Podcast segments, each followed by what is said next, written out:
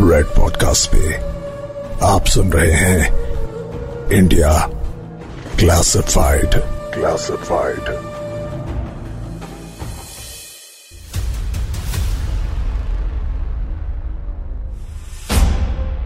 दुनिया की सभी बड़ी सभ्यताओं में एक चीज़ कॉमन है कि इन सभी सभ्यताओं में किसी एक ही भगवान की पूजा होती है। लेकिन भारतीय सभ्यता की सबसे खास बात यही है कि यहाँ कई भगवानों की पूजा की जाती है। और इतने सारे देवी देवता होने के बाद भी भारत के हर कोने की मान्यताएँ बिल्कुल एक जैसी है। पुनर्जन्म, यानी रीबर्थ में विश्वास द कॉन्सेप्ट ऑफ़ कर्मा और आत्मा के शरीर से अलग होने जैसी कई बातें हैं, जो पूरे इंडियन सब कॉन्टिनेंट में मानी जाती है। इससे यह साबित होता है कि भले ही भारत में हर मील पर बोली बदल जाती है, लेकिन पूरा देश एक जैसी मान्यताओं के धागे से जुड़ा हुआ है। इसी वजह से हमारा देश अपनी यूनिटी एंड डाइवर्सिटी अचीव करता है। भारतीय मान्यताओं के इतने बड़े पैमाने पर एक्सेप्टेंस का एक कारण और है। भारतीय सनातन धर्म का बहुत ही साइंटिफिक बेसिस होना। यानी इस धर्म की सारी मान्यताएँ साइंस के पैमाने पर खरी उतरती हैं। इससे यह क्लियर होता है कि उस जमाने में भारत के एडवांस साइंस को लोगों तक पहुँचाने में सनातन धर्म का बहुत इंपॉर्टेंट रोल रहा है।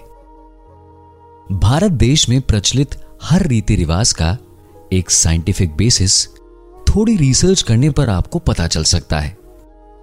अब अगर इतने साइंटिफिक धर्म में एक नदी का वर्णन है, जिसका संगम गंगा और यमुना के साथ आज के प्रयागराज में होता है तो फिर उस नदी के गुम हो जाने पर सवाल उठना लाजमी है। इसीलिए भारत के लोग आज भी इस नदी की खोज करने में जुटे हैं।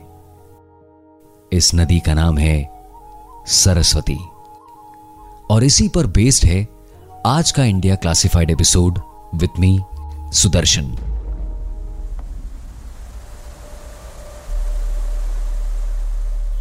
Indian culture में नदियों को देवी का दर्जा दिया गया है, क्योंकि शुरुआती सभ्यता से लेकर आज तक मानव जीवन के लिए सबसे ज़रूरी चीज़ रही है पानी। रहीमन पानी राखिए, बिन पानी सब सून। पानी गए न उबरे, मोती मानस चून। और अपने आंचल में पानी समेटे जीवनदायिनी नदियों को देवी का दर्जा दिया जाना बिल्कुल सही है। भारत की सबसे पहली दैवीय नदी, जो भारत में इंसानों के विकास में सबसे इंपॉर्टेंट है, वो है सरस्वती नदी।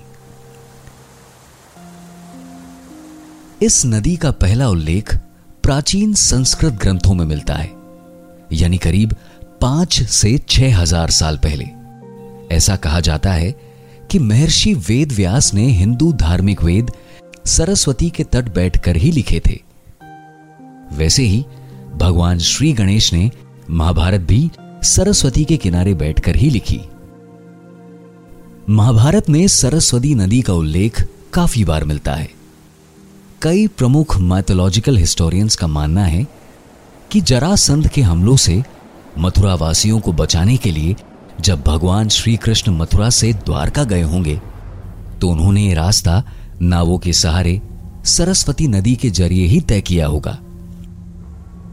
गुजरात में अरेबियन सी के कोस्ट पर खंबाट की खाड़ी में बसी द्वारका का लोकेशन एग्जैक्टली वो ही है, जहाँ सरस्वती नदी अरब सागर में मिलती है।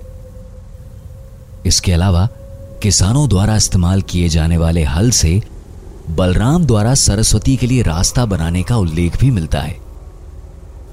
इसीलिए, आज भी बलराम के हर चित्र में उन्हें हल पकड़े ही दिखाया जाता है। वेद व्यास द्वारा सरस्वती के किनारे बैठकर ही लिखे जाने की वजह से सरस्वती ऋग्वेद में बताई गई सबसे इंपॉर्टेंट नदियों में से एक है। ऋग्वेद के नदी स्तुति भजन में पूर्व में यमुना और पश्चिम में सतलज के बीच सरस्वती नदी का उल्लेख है। इसके बाद के तांडे और जेमिनिया ब्राह्मणों के साथ साथ महाभारत का वर्णन करने वाले दूसरे ग्रंथों में भी सरस्वती नदी का उल्लेख मिलता है। शुरुआत में देवी सरस्वती से ही इस नदी की पहचान थी। लेकिन समय के साथ साथ सरस्वती नदी को भी अपनी इंडिपेंडेंट आइडेंटिटी मिली। वैसे ही हमारी संस्कृति का निर्माण हुआ है। और इसीलिए वेदों के साथ साथ हड़प्पा और सिंधु घाटी सभ्यताओं के सरस्वती नदी से संबंध के बारे में बात करना ज़रूरी है।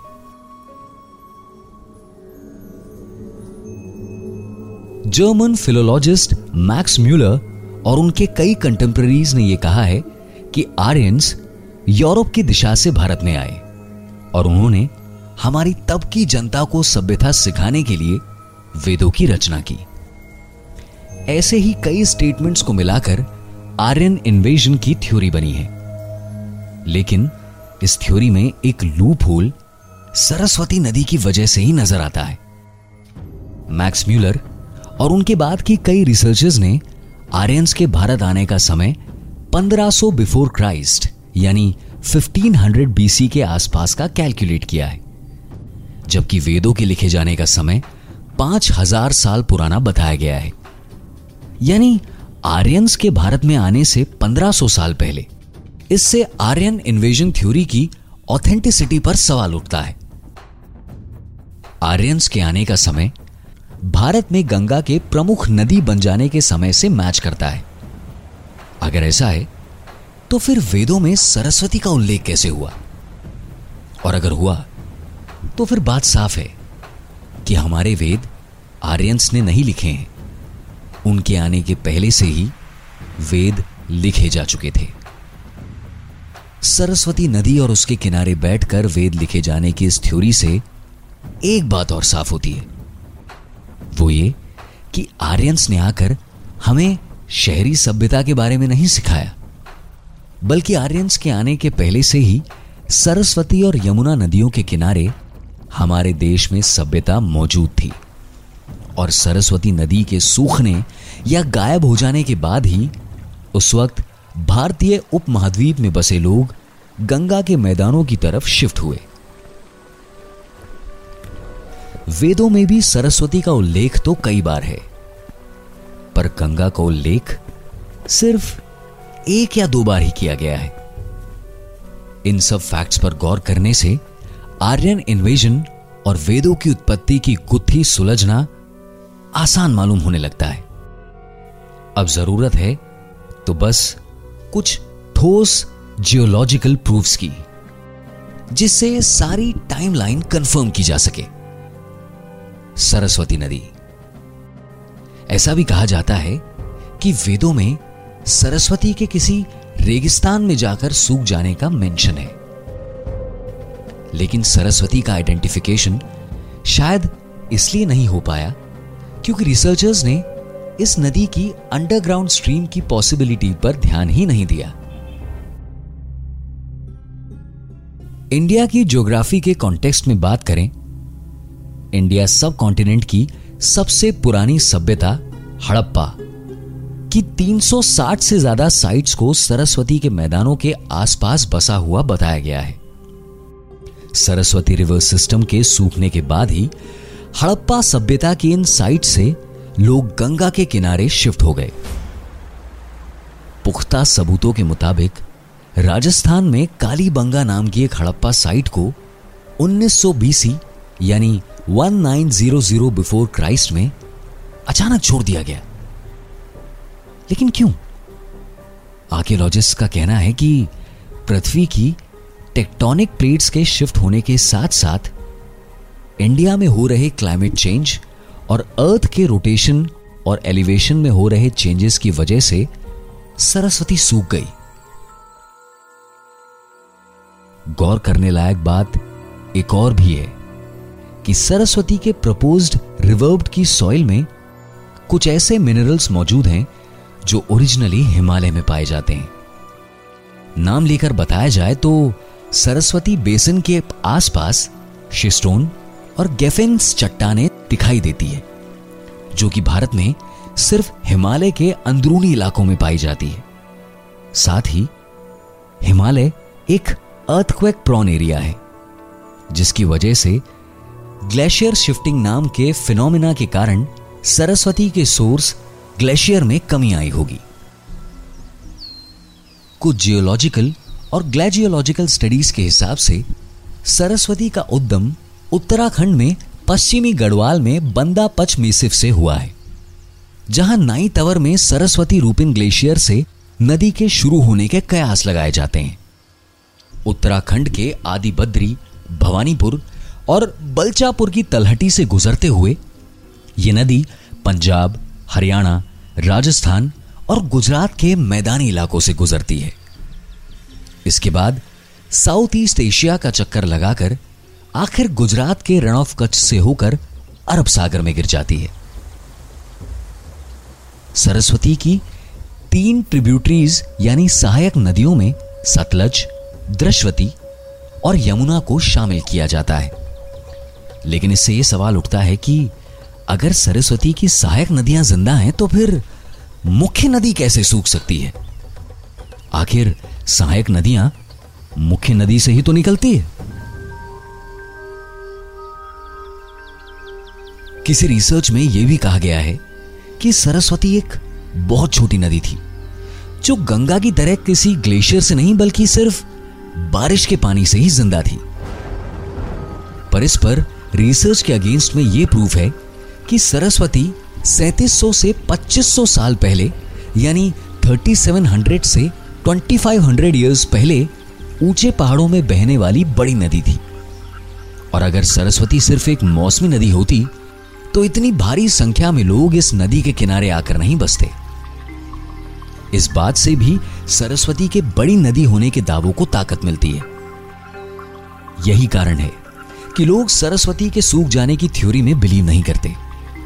अगर हिंदू मान्यताओं की बात करें तो लोगों का मानना है कि सरस्वती नदी आज भी ज़मीन के नीचे, यानी अंडरग्राउंड रास्ते से होकर प्रयागराज के संगम पर यमुना और गंगा से मिलती है।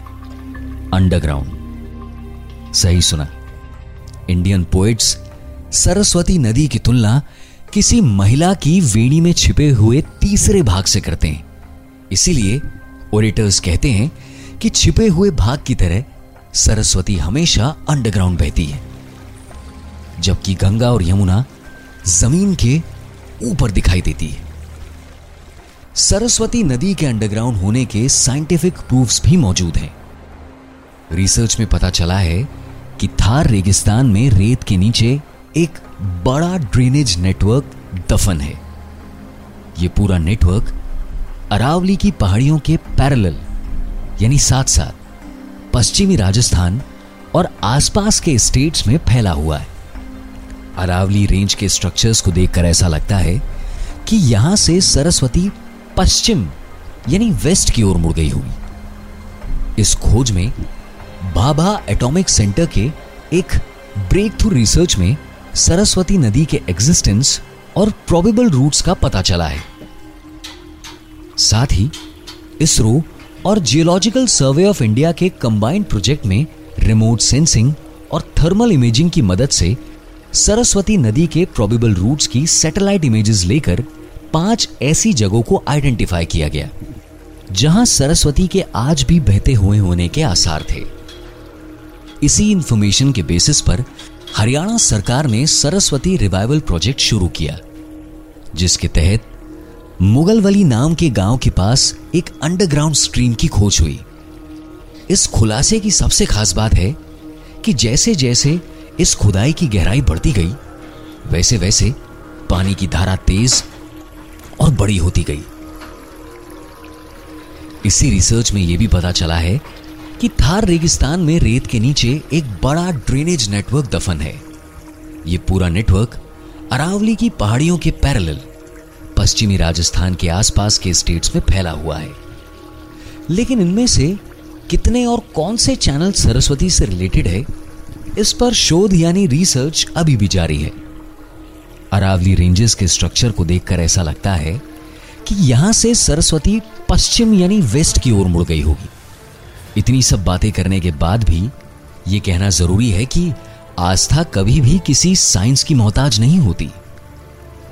इसीलिए रिसर्च हो या ना हो, कोई सबूत मिले या ना मिले, भारतीय लोगों के लिए नदियाँ हमेशा देवी ही रहेंगी।